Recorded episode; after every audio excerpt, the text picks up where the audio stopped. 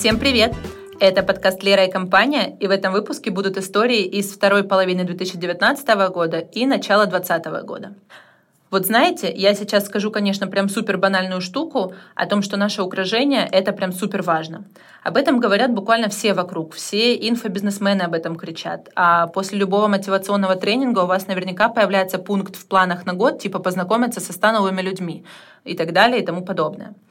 Я, естественно, всегда разделяла это мнение и буквально на 100% была с ним согласна. Но я никогда раньше не могла прочувствовать на себе, насколько это действительно рабочая история.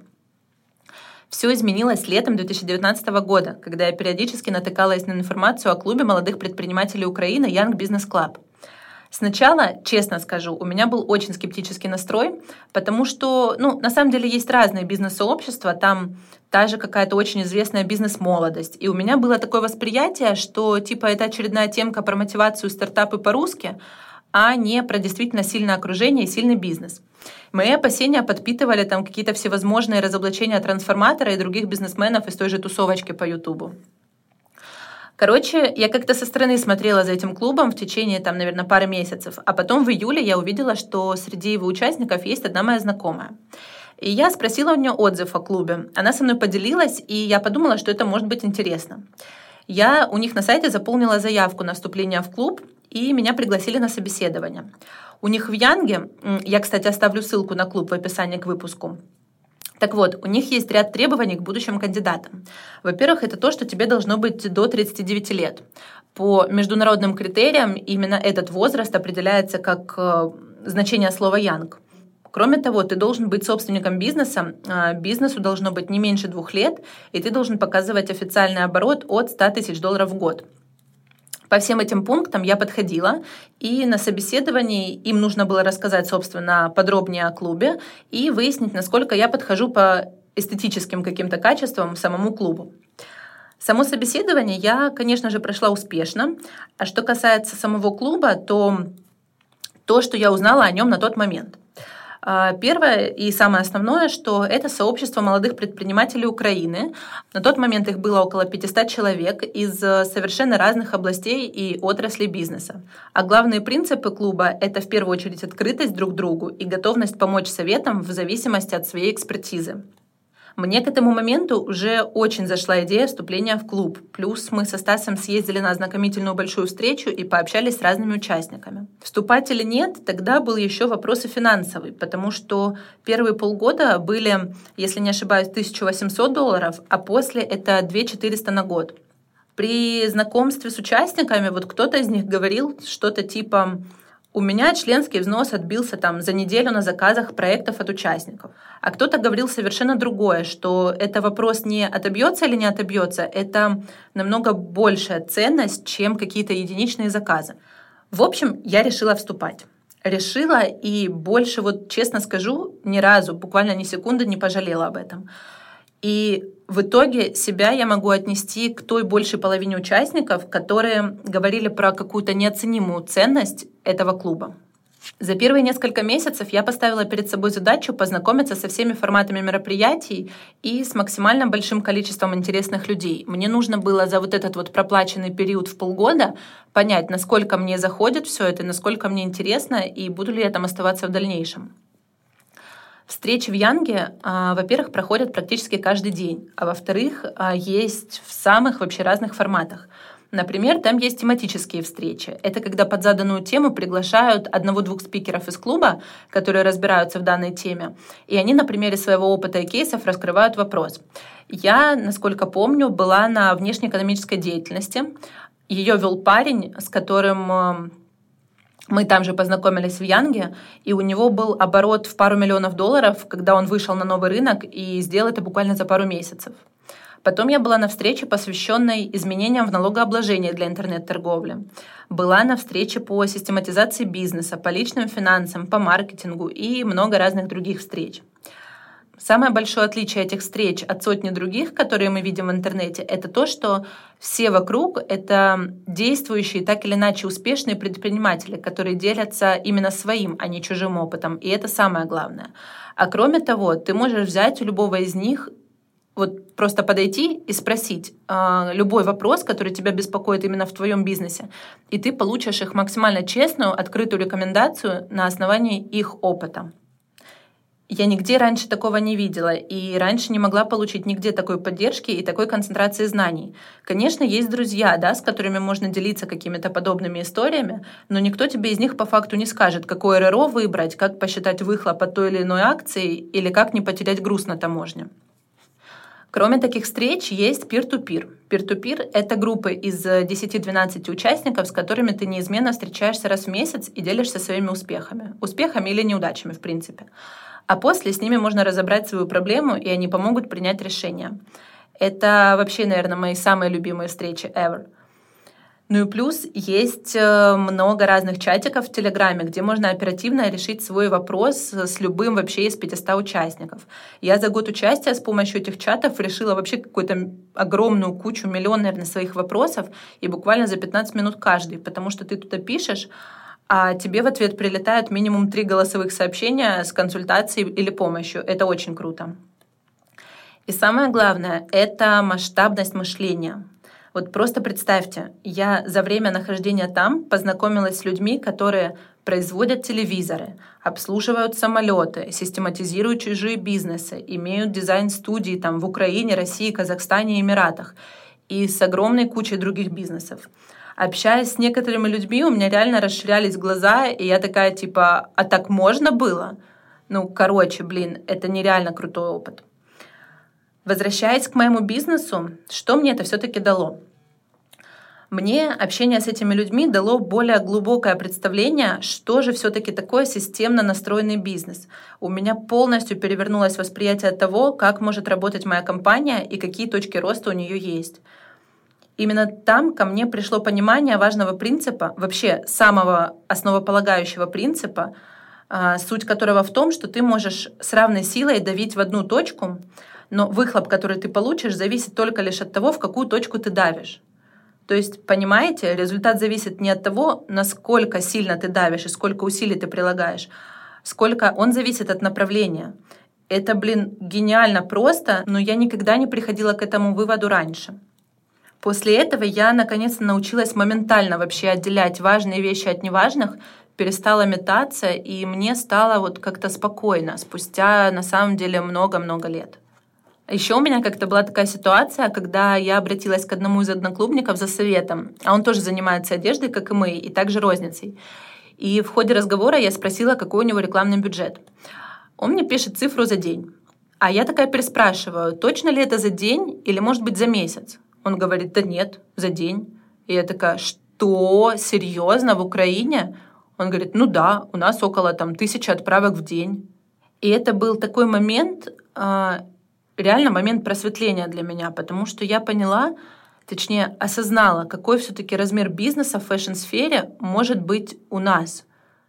До этой ситуации я вообще как-то не чувствовала этот объем. То есть, ну, я понимала, что в нашей стране рынок одежды огромный и ежедневно отгружаются тысячи-тысячи заказов, но только в момент, когда именно мой знакомый, который стоит возле меня и работает со мной в одном городе, и бизнес, которого я вижу и знаю, назвал эти объемы, я прям прозрела, вот серьезно.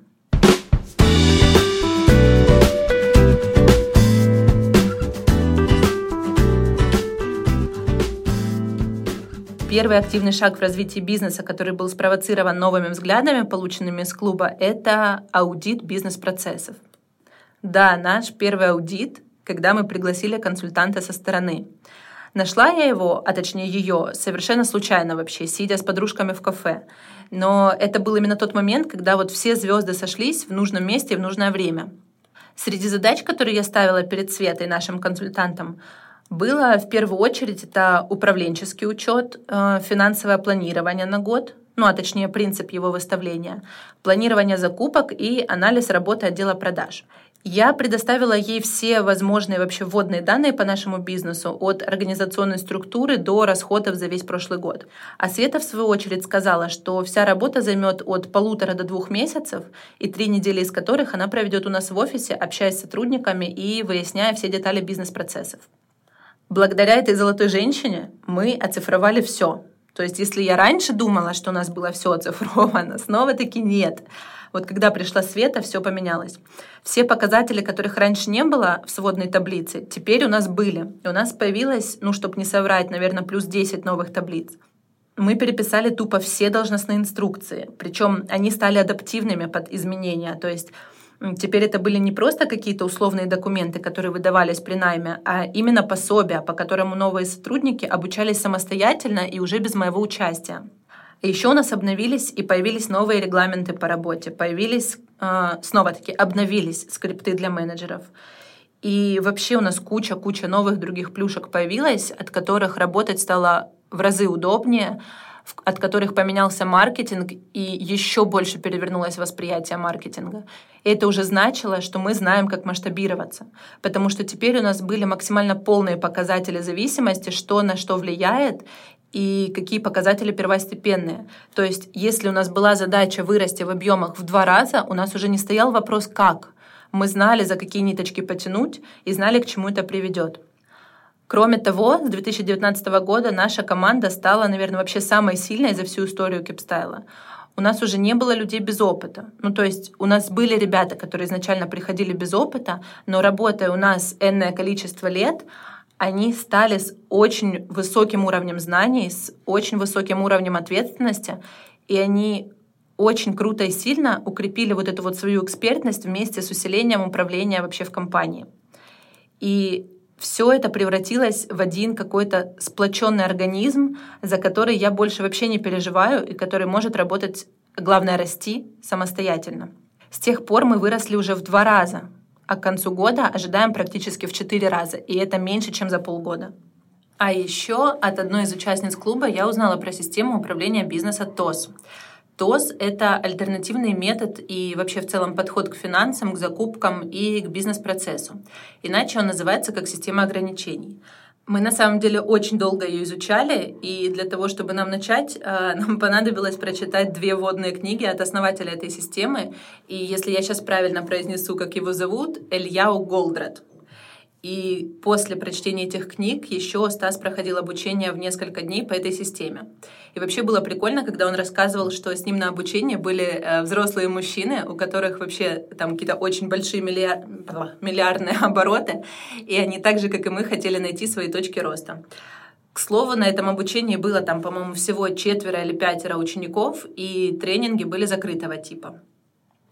А вообще, чтобы рассказать детальнее об этой системе, я позвала Стаса записаться со мной. Стас. Привет, я тут. Расскажи, пожалуйста, что такое вообще система ТОС и какие ее основные принципы? А, как я понял, система ТОС – это альтернативный вообще метод ведения бизнеса. Он базируется на правильной проходимости. И как бы так объясни, чтобы... Давай, что такое проходимость? Начнем с малого как я скажу в общих чертах, а, главное, чтобы у тебя э, был максимальный приток денег в единицу времени. И для этого э, нужно делать некоторые правильные манипуляции. Например, э, заказывать продукцию маленькими партиями, чтобы вся твоя основная масса денег не уходила в склад и просто не лежала там, а работала правильно. Ну, то есть э, э, эта система говорит о том, что, э, ну, вот как раньше было принято, и вообще как стандартно считать, что э, договариваться с поставщиками о каких-то супер больших объемах за низкие деньги, а потом хранить это у себя на складе по полгода, эта система ну, работает неверно. В некоторых системах бизнеса это есть нормально, но как было бы правильно в нашем случае – проще разбить одну большую партию, допустим, на пять маленьких, и каждый раз платить пять раз за доставку, чем один раз большой, но ждать это все. Ну, то есть правильно просто, чтобы был более быстрый оборот денег и оборот запасов. Все правильно. Главное, чтобы капитал правильно оборачивался. Например, если мы вкладываем большую сумму на большую закупку один раз, то мы этот капитал можем обернуть, допустим, один раз в год. Uh-huh. А если мы, этот, если мы разобьем этот большой заказ на 4, допустим, разных заказа, то мы можем обернуть весь этот капитал не один раз в год, а 4 раза в год. То есть получить деньги не один раз, а четыре да, раза. Да, четыре раза их обернуть. А что ты говорил по поводу притока денег за единицу времени? Что это значит? Система ТОС говорит о том, э, учит тому, чтобы зарабатывать сейчас и в дальнейшем больше. То есть э, это лучше всего рассказать на примере. Э, Давай на Есть, примере. Классно на примере. Несколько примеров задач по этой системе, на которой, в принципе, по которой мы учились и как я ее понял. Ну давай расскажи вообще в целом про книгу, э, какие-нибудь примеры из нее. Я помню, ты рассказывал несколько про спички и про поход. Давай об этом просто подробнее. Хорошо, давай подробнее. А, в книге была такая интересная часть, а, как главный герой а, по фамилии Рога пошел в поход со своим сыном. И у него в отряде был мальчик, который был очень толстый и медленно шел. Бедный мальчик. Да, да, да, да. Его, как, как, как всегда, да, да, или его ставят обычно на ворота, э, или в конец строя. Так вот, этого парня поставили в конец строя. И каждый раз, когда шеренга шла, она очень сильно растягивалась, и они шли э, эти 5 километров 2 часа, потому что каждый раз э, тормозили и ждали пока этот мальчик придет до конца строя. Получается, э, если я правильно помню, в начало ставили быстрых мальчиков, а в конец поставили слабого. И получается, быстрые шли э, с нарастающим темпом, а потом останавливались и ждали а, того, который идет в самом конце. А, и в итоге сам Рога остановился, подумал, что с этим делать. Этому еще предшествовала э, игра в спички. Это следующая история, которую могу рассказать. И вот в итоге э, было принято решение поставить этого мальчика вперед, чтобы он задавал темп всем остальным. И тогда все те, кто был быстрее, разгрузили его и толкали вперед. И в итоге он вел эту шеренгу, и в итоге они прошли все это расстояние, 5 километров оставшиеся не за 2 часа, а за час. То есть на данном примере говорится о том, что есть у каждого бизнеса а, некоторые участки, которые максимально загружены. И правильно будет их разгрузить и поставить вперед шеренги, чтобы от них зависел весь остальной э, процесс потому что есть такие участки, на которые мы не обращаем внимания, и каждый раз мы, допустим, у нас была такая вещь, как закройный цех, мы каждый раз его нагружали, нагружали, нагружали, а оказалось, э, и увеличивали количество сотрудников там, а оказалось, что просто нужно правильно расставлять э, приоритетность э, закроя, и эта проблема ушла. Я помню, ну вот так более сухими цифрами, более сухими какими-то понятиями, что этот мальчик толстый, а, его можно было назвать э, ограничением, правильно, в этой шеринге? Да. А, и, ну вот, допустим, на примере нашего цеха, я просто этот уже диалог очень хорошо помню, ну, условно, если у нас там отдел продаж может продавать 100 единиц, допустим, швейный цех может э, шить, ну, допустим, 80 единиц, а закройный цех может кроить 50 единиц, то наша задача выпускать всего лишь 50 единиц, потому что таким образом бизнес-процесс будет плавный и не будет растягиваться, как вот в этом примере с ширингой, правильно? Ну, то есть а, ограничитель мы Определила ставим... ты, возможно, его правильно, да. но самое главное, чтобы система работала правильно, есть пять простых шагов. Нужно выявить само, самоограничивающий фактор, во-вторых, его нужно разгрузить, а, подчинить систему этому фактору, Подчинить, правильно? Подчинить, подчинить. именно подчинить. Угу. А... Ну и усилить этот фактор. Да, да. И потом это повторить, это уже да, пятое. Да. Ну то есть э, вот в данном случае с моим примером конкретным а, мы ставим во главу стола, грубо говоря, закройный цех, правильно, который выдает 50 единиц всего лишь там, ну за день, допустим а, и подчиняем всю систему э, ну, этому объему. А когда мы ее подчинили, а, мы увеличивая мощность этого цеха, и он уже перестает быть ограничением. Конечно, он появляется сразу же в другом же месте, поэтому вот, нужно да. повторить это действие. И тогда мы находим новое ограничение, допустим, это теперь становится швейный цех, мы подчиняем все ему и его но сейчас выдаче. это не он. Ну да, но мы рассказываем про пример. А, и, допустим, мы подчиняем все этим 80 единицам, а, все перестраиваем, а потом усиливаем этот участок. И как только он перестает быть ограничением, мы повторяем это снова, правильно? Да. А также эта система учит э, тому, что вся продукция, которая у тебя хранится на складе, готовая, это не просто себестоимость, это стоимость готовой продукции. На самом деле так, потому что уже в нее вложены операционные расходы, инвестиции и время – это очень важные три фактора, из-за которых мы зарабатываем деньги. А, и многие, многие бизнес, которые я вижу на сегодняшний день, не обращают внимания на то, что они закупают, допустим, допустим не тысячу единиц, а покупают 10 тысяч единиц, потому что они там будут на 5 копеек дешевле. Но на, сам, на самом деле, если ты уже берешь эту упаковку и раскладываешь ее в товар, то у тебя на самом деле намного больше инвестиций, и у тебя намного больше денег лежит в этом бизнесе, потому что тебе, чтобы продать всю эту упаковку, нужно много раз, еще очень-очень много раз обернуть капитал. Ну, вложить в товар, соответственно. И вложить в товар, инвестировать. А что по поводу спичек? Что за история со спичками? Давай все же расскажу про спички. Ну, давай я буду говорить не про спички, а рулоны, потому что они ко мне немножечко ближе. Например, а, есть звенья, которые могут потреблять эти рулоны намного быстрее. То есть закупка может заказать много рулонов, а доставка может тоже привезти много рулонов, а вот дальше звенья их не могут быстро переработать. И тогда перед этими звеньями, которые перерабатывают эти рулоны, скапливаются склады. Какие звенья ты имеешь в виду, объясни. Ну, допустим, если мы берем вот, пример, то, что мы рассказывали перед этим, то, допустим, это может быть закройный цех. Угу. А, ну, то, то есть... есть есть звено в бизнес-процессе, это закупка, закройный цех, цех по пошиву и упаковка, да, например? Да, допустим, упаковка. Упаковка может собрать 200 изделий. Угу. Это в полную мощность. А, пошив может сделать, допустим, те же 200 изделий, угу. а вот закрой может сделать 100. Угу. А закупиться можно, можем, можем по-любому, на, ну, вообще на любую цифру. Ну, на 200, можем внести в систему любое количество рулонов. Mm-hmm. То есть, а, допустим, в этом случае ограничением является конкретно закройный цех.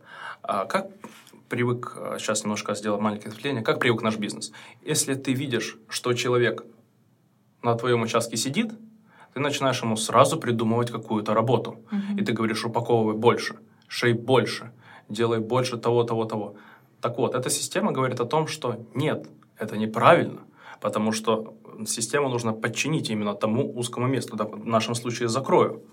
То есть правильно у нас, как это делают, вводят систему 200, потому что могут упаковать 200 рулонов, потому что могут упаковать 200 единиц продукции там, угу. в конечном итоге. Ну, 200 спичек, да? Да, 200 так. спичек, да. 200 это все-таки 200, 200 вывели, да? Да, 200 ввели, 200 вывели. Каждый у нас, ну, не каждый, многие а, вот, пытаются занять вот эти все, все участки пошива, сборки, да. да. И очень там расстраиваются, когда люди сидят и не работают. Э, но это и есть неправильно, потому что все-таки самое главное, чтобы в том месте, где самое узкое, которое может производить 100 единиц, там была максимальная загрузка. Угу. Потом будет работа у всех. Ну, то есть, по факту, э, поправь меня, если я что-то скажу неправильно, а, нужно найти, где у нас вот это вот самое узкое место, и понять, какое количество спичек вводить в систему и какое количество спичек мы будем выводить. Потому что если мы будем вводить 200, а, то мы в любом случае получать 200 не будем, потому что по 100 в день будет скапливаться в узком месте, потому что именно закрой может э, только 100 спичек в день обработать, правильно? Да, это примерно так. И каждый раз образуются склады, а склады уже, в, если они вошли в систему, это уже, считай, готовая продукция по своей сути. Ну да. И получается, по факту, а, вот как у нас принято, да, ты правильно сказал, особенно там, ну, типа в Украине, в России, у нас принято, что вот если ты приходишь на работу, ты начальник, да, и ты видишь, допустим, что у тебя сборка сидит без дела, ты начинаешь резко искать ей работу, хотя по факту она, ну, ее загрузка на данный момент — это все так же 100 спичек. Все правильно. Потому что система не может обработать больше. Система все-таки немножко говорит о другом, что в любом случае а, если она может производить 100 спичек, точнее 100, 100 спичек пропускать через mm-hmm. себя, то нужно дать небольшой запас, потому что всегда можно увеличить пропускную способность любым способом. Система называется, ну, конкретно данная система, которую мы рассматриваем, барабан-буфер канат. Если кому-то, да, да, смешное название, мне когда сказали, типа, я пришел на это занятие, мне говорят, да, это барабан-буфер канат. Я думаю, ну, в смысле? Потом мне объяснили. На самом деле все, все очень просто. Барабан задает темп, буфер пропускает через себя и тянет канат. Вот как бы так вот сложно, но, но все-таки это просто. То есть канат – это сам сигнал. Если буфер говорит, что я через себя пропускаю, он тянет барабан, который задает ему нужный темп. Потому что, как ты видишь, если в узком, в ограничении есть дополнительная мощность, то он должен сразу сигнализировать, допустим, в конкретном случае на закупку, чтобы зашло в систему больше спичек. Блин, я вот сейчас слушаю, э, для меня это все уже, конечно, очень привычно, понятно и знакомо, но я все равно даю себе отчет в том, что людям, которые будут нас слушать, будет это сложно. Поэтому мы же сможем правильно дать ссылки на книги, в которых описана эта система, чтобы те, кому будет интересно, может быть, почитали, тоже для себя что-то подчерпнули. Да, я думаю, что мы оставим в описании а если говорить о цифрах, ну, снова-таки это примерно, потому что вот эти цифры я точно не держу в голове, но там типа условно, если мы сделали поставку по э, оптовой цене за год, допустим, там на 50 тысяч долларов, то мы получили в виде денег, снова-таки э, в течение года, не за раз, около 35 тысяч, и все остальные 15 нам вернулись в товаре. И когда мы пересчитали всю эту математику, оказалось, что эти 35, они покрыли чисто себестоимость э, самого товара, вот Стас правильно сказал, да, э, без учета именно операционных расходов, по факту вообще ни копейки заработка. А товар, который мы получили обратно, он еще и морально устарел, потому что он был прошлых сезонов. И получается, нам, чтобы продать еще эти 15 тысяч, э, ну, товара, который был на 15 тысяч, нам еще нужно было потратить дополнительные операционные расходы, и сделать еще скидку на него, и еще потратить какой-то маркетинговый бюджет. Ну, короче, это вообще, по сути, была вообще, в принципе, минусовая акция, а, растянутая на год, с вот такими вот какими-то сумасшедшими вложениями, и с тем, что мы, ну, по сути, весь этот год жили вообще в каком-то восприятии, что шоурумы нам приносят деньги. А это было не так. На сегодняшний день система шоурумов для нас может быть не самой выгодной. Но через время, если правильно это все настроить, она может стать выгодной. Потому что все-таки капитал надо оборачивать. Ну, с нужным проходом, опять же.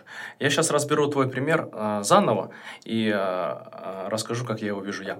Мы поставили товара, допустим, на 50 тысяч долларов. Нам э, отдали из этого товара было, получается, на 50 тысяч долларов поставили, угу. была маржа, их маржа, которую они забирают себе, то есть у нас уже стало 35, допустим, тысяч долларов возможных. Из тех 35 они нам обернули 25 тысяч и 10 тысяч вернули в товаре, которые потом мы уже наложили свою стоимость, и они превратились, допустим, в 18. В итоге мы имеем товар, уменьшенный проход и старую продукцию, которую ты сказала верно, нам нужно в любом случае продавать устаревшую продукцию. Эта система имеет место быть, если у тебя есть свои точки сбыта и свой централизованный склад, который может не сразу вкидывать большое количество товара, а восполнять потихонечку. Тогда эта система имеет смысл. Да, но мы обсуждали тогда, если ты помнишь, что если мы будем а, обновлять ассортимент в шоурумах в формате раз в неделю или раз в две, а, и забирать остатки, которые для нас еще будут актуальными, тогда это будет иметь смысл.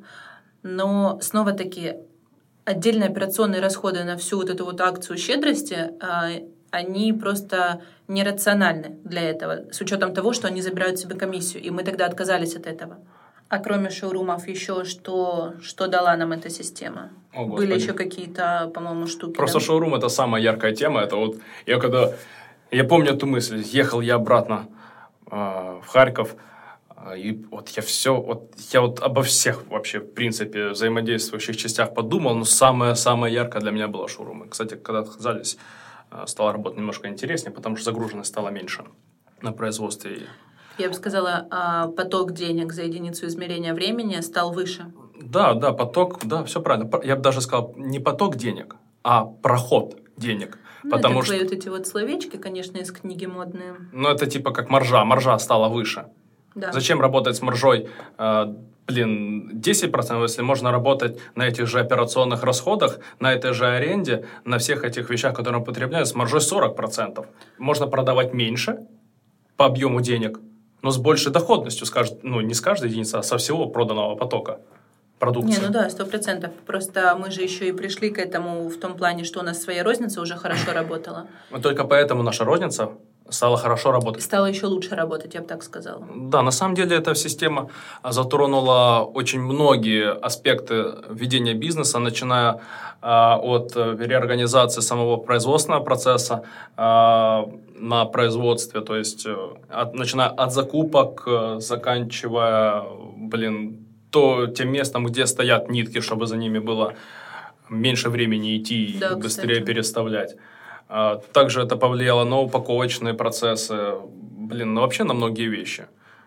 Это дало нам э, способ, дало нам возможность увеличить нашу проходимость, проходимость, то есть маржинальность, как бы так сказать. Вообще, это очень круто, когда вот э, ты пробуешь новые какие-то методы и смотришь на свой бизнес под новым углом. Мне кажется, в этом всегда есть возможности. И еще плюс этой системы, что по сути, ты когда ее понимаешь, э, ты все-таки выкупаешь, что очень большое количество бизнесов работают вслепую и не видят вот этих вот уже очевидных каких-то моментов. А еще очень круто, когда ты видишь наоборот, какие бизнесы этим пользуются. В том числе. А вот это да. вот реально круто. И, кстати, и вот самый большой вообще плюс, а, я даже на несколько пунктов его разделю, а, что дала эта система, думаю, что мы про нее уже много сказали.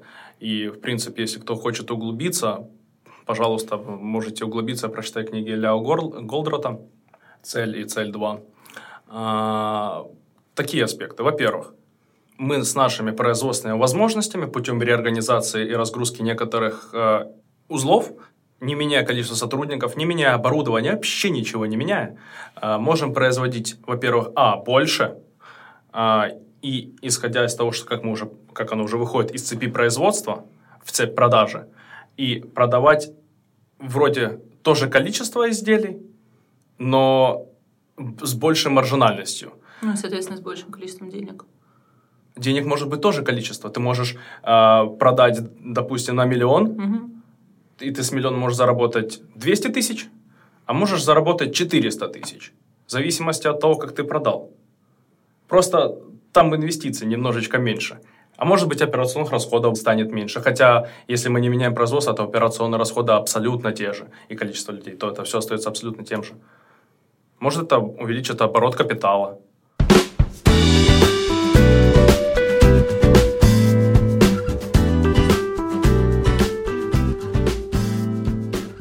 Говоря о шоурумах и ритейлах, я хочу рассказать еще парочку кейсов из нашей практики. Они, по сути, появились до изучения системы ТОС, но закрыть сотрудничество с ними мы не спешили, потому как в них было положено уже намного больше сил, а главное, намного больше денег и ожиданий. Так вот, как-то раз я узнала о том, что у суперпопулярного ритейла молодежной одежды Asos есть отдельное направление, в рамках которого к нему могут присоединяться другие бренды одежды. У них это называется Asos Marketplace – я полазила, почитала и выяснилось, что там представлены разные самостоятельные бренды из Европы и продавцы винтажной одежды. У них это прям делится на винтаж бутикс и private labels. По фильтру я увидела, что там есть и представители Украины, а это значило, что нам срочно нужно было туда.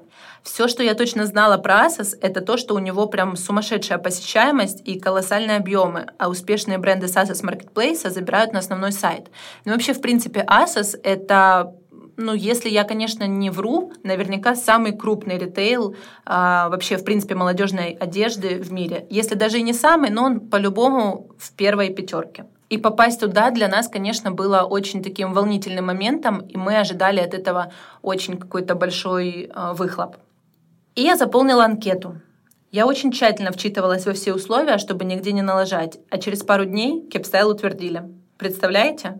Для меня это было вообще нечто невероятное. Мне казалось, что это может дать настолько сильный пуш в развитии нашей компании. Короче, я была прям очень супер сильно воодушевлена и при этом очень переживала, чтобы мы без проблем запустились там. Условия сотрудничества у них были вполне адекватные. Это минимум 15 артикулов в стоке, отгрузка в течение двух дней после оформления заказа, а, быстрая коммуникация с клиентами и расчет через бизнес PayPal. Все это для нас э, не составляло, конечно же, ни малейшего труда, кроме последнего. PayPal в Украине не работал. Ну, точнее, он работал, но не в формате бизнес, а это как э, способ вообще, в принципе, всех расчетов SASOS. Я вроде бы нашла варианты, как обойти этот момент через посредников, но это был шаткий момент. Посредники за процент дают для расчетов свои аккаунты. Я активно с ними общалась, э, и вроде бы мы на всем на всем сошлись, и я написала нашему бизнес-менеджеру по Асос Кристине, что мы готовы. А с Кристиной мы утвердили вообще все-все моменты, загрузили товары, вбили всю информацию, утвердили день запуска. Но как раз-таки в тот самый день запуска оказалось, что для верификации одного имейла отчета недостаточно, и нужно верифицировать аккаунт Asos в PayPal. Естественно, оказалось, что те самые посредники такую услугу не предоставляют. И как бы я ни билась, как бы я ни металась, я вообще ничего не могла с этим сделать. Нам с Кристиной пришлось, к сожалению, отложить запуск. Она сказала, что у нас есть два месяца, потому что именно столько живет одобрение заявки, и потом его нужно получать повторно с нуля. Я очень активно пыталась найти знакомых из Европы, у кого бы был PayPal, а, чтобы я могла просто с ними по договоренности или за какой-то процент или каким-либо другим образом использовать их аккаунт но все это было мимо, потому что бизнес PayPal может иметь только человек, у которого есть зарегистрированный бизнес, а никак не студент и точно не нелегально проживающий человек, какими, собственно, являлись все мои знакомые в Европе на тот момент. И так я, естественно, очень успешно провтыкала данные нам два месяца, потому что я ничего не смогла найти. А учитывая, что я не люблю вот так вот отказываться от чего-то, во что я очень глубоко верю, я решила закончить начатое и, на секундочку, открыть свою фирму в Европе. Да, вот такая вот упертость у меня присутствует. Но если я во что-то верю, мне кажется, это, собственно, и есть главная черта — добиваться и не видеть никаких преград. Да? Ну, или же это просто была сумасшедшая трата денег. Не знаю, судите сами. Открывала я фирму через эстонскую программу и резидентство. У них есть официальный сайт с переводом на русский язык, поэтому всем, кому актуально, я добавлю ссылку в описании к этому выпуску, что такое и резидентство, как его получить, ну и вообще в целом, может быть, это будет полезно. А, ну, собственно, как вы понимаете, вы сейчас слушаете и резидента Эстонии в одном лице, и учредителя фирмы Kipstyle в Эстонии. Или вообще в целом в Европе, потому что фирма считается европейская. Итак, спустя примерно 6-7 месяцев после первой заявки на Асос я подаюсь снова. И снова получаю положительный ответ. Мы запускаемся. Keepstyle официально был открыт на ASOS Маркетплейсе. Какой же это, блин, был кайф наконец-то поделиться этим со всеми, там, с друзьями, с клиентами. Очень круто. У меня реально было такое ощущение, что я сделала вообще что-то невозможное. И мы начали активно мониторить заказы. Под Asos у нас, кстати, был даже выведен отдельный склад товара, чтобы мы могли отгружать все вовремя и не нарушать их регламент, потому что на Asos все очень жестко подвязано с отзывами. И если а, вдруг реальные покупатели оставляют негативный отзыв, например, по срокам, это очень сильно понижает тебя в рейтинге. Поэтому для нас было важно все делать правильно. И какое же было мое разочарование, когда оттуда начал приходить ну, максимум один заказ в неделю. И это с тем, что они активно пушат новые лейблы, добавляют их на первую страницу в email рассылки и ставят на них таргет на секундочку. А кроме того, мы установили же еще и бесплатную доставку, чтобы побудить спрос.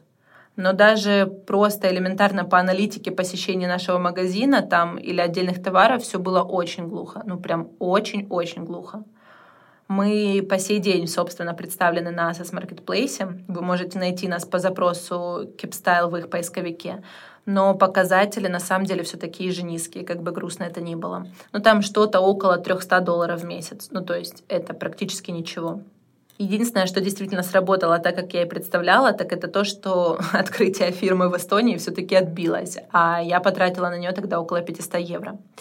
Но знаете, тут э, не будет на самом деле никакой морали в этой истории, потому что мы вообще никак не могли это предугадать. Показатели посещаемости нам изначально не предоставляли, поэтому вот есть как есть. Единственное, что, конечно, фирма осталась для наших будущих нужд. У нас есть планы на Европу, возможно, через там энное количество времени. Уже сложно загадывать из-за карантина, но тем не менее, возможно, пригодится.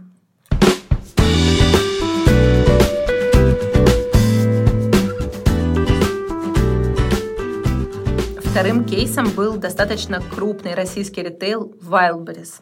Мы познакомились, ну точнее Стас познакомился с ребятами, которые сотрудничали с ВБ и поставляли туда разные бренды.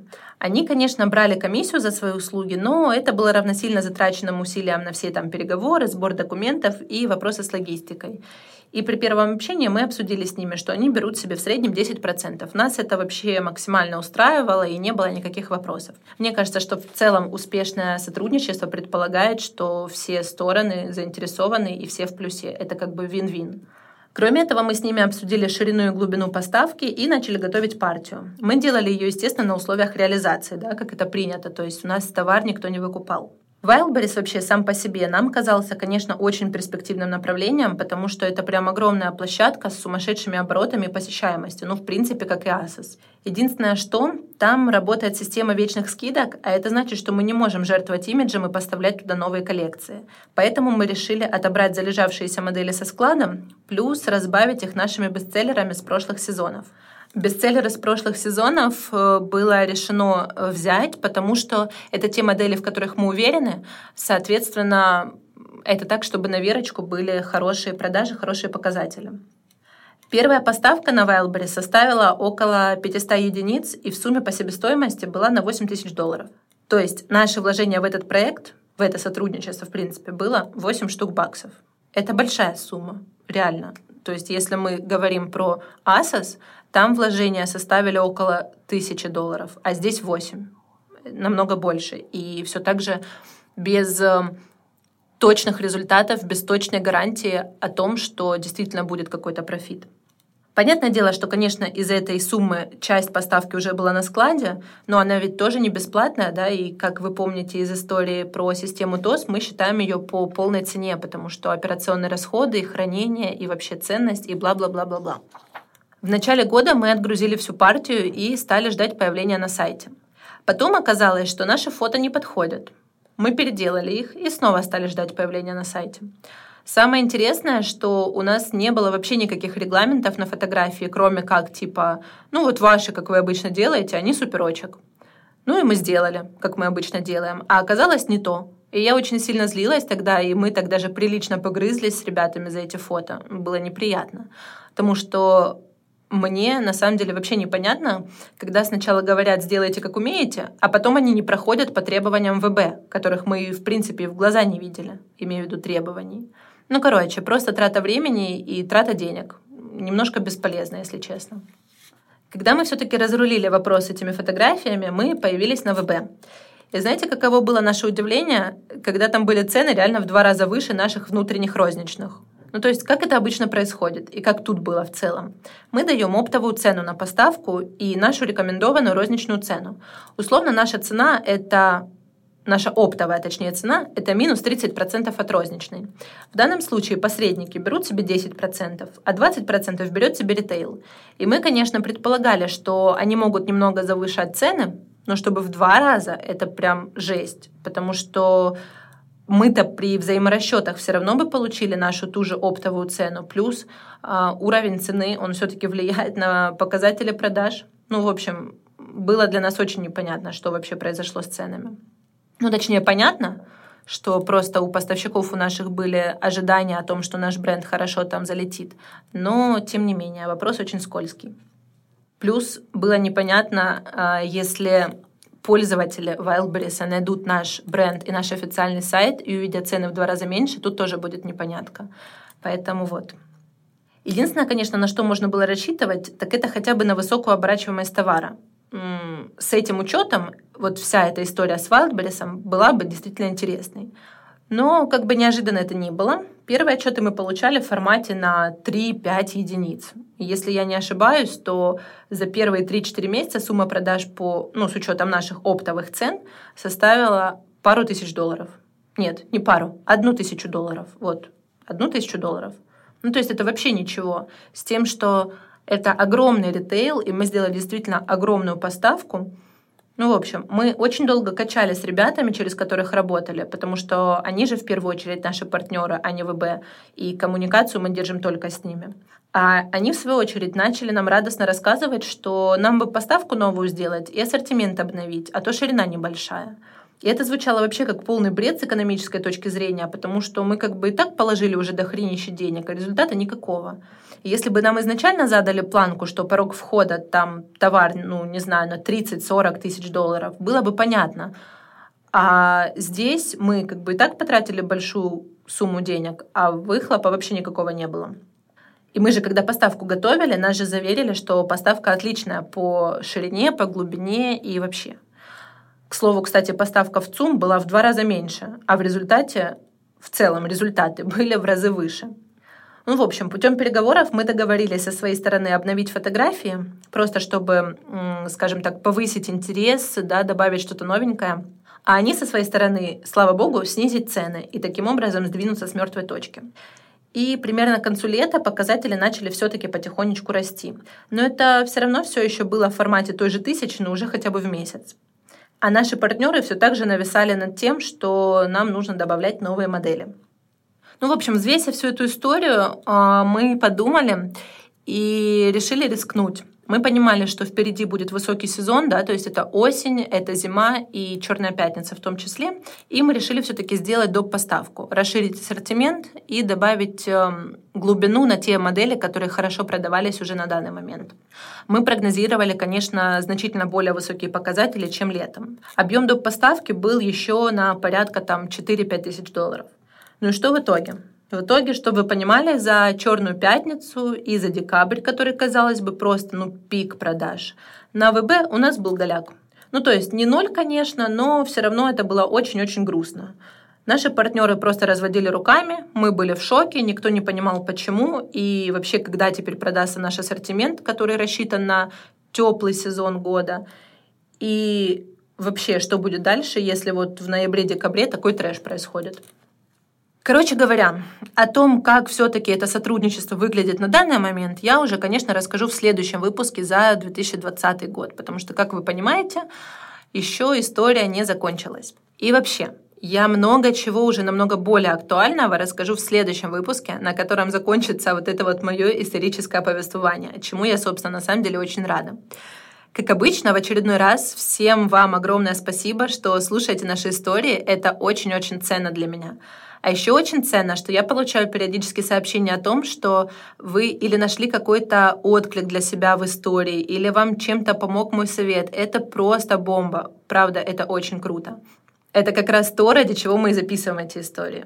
Ну и как обычно, если вам зашел этот выпуск или подкаст в целом, поделитесь им в сторис и отметьте меня или Keepstyle, чтобы еще больше людей о нас узнало. До встречи в следующем выпуске.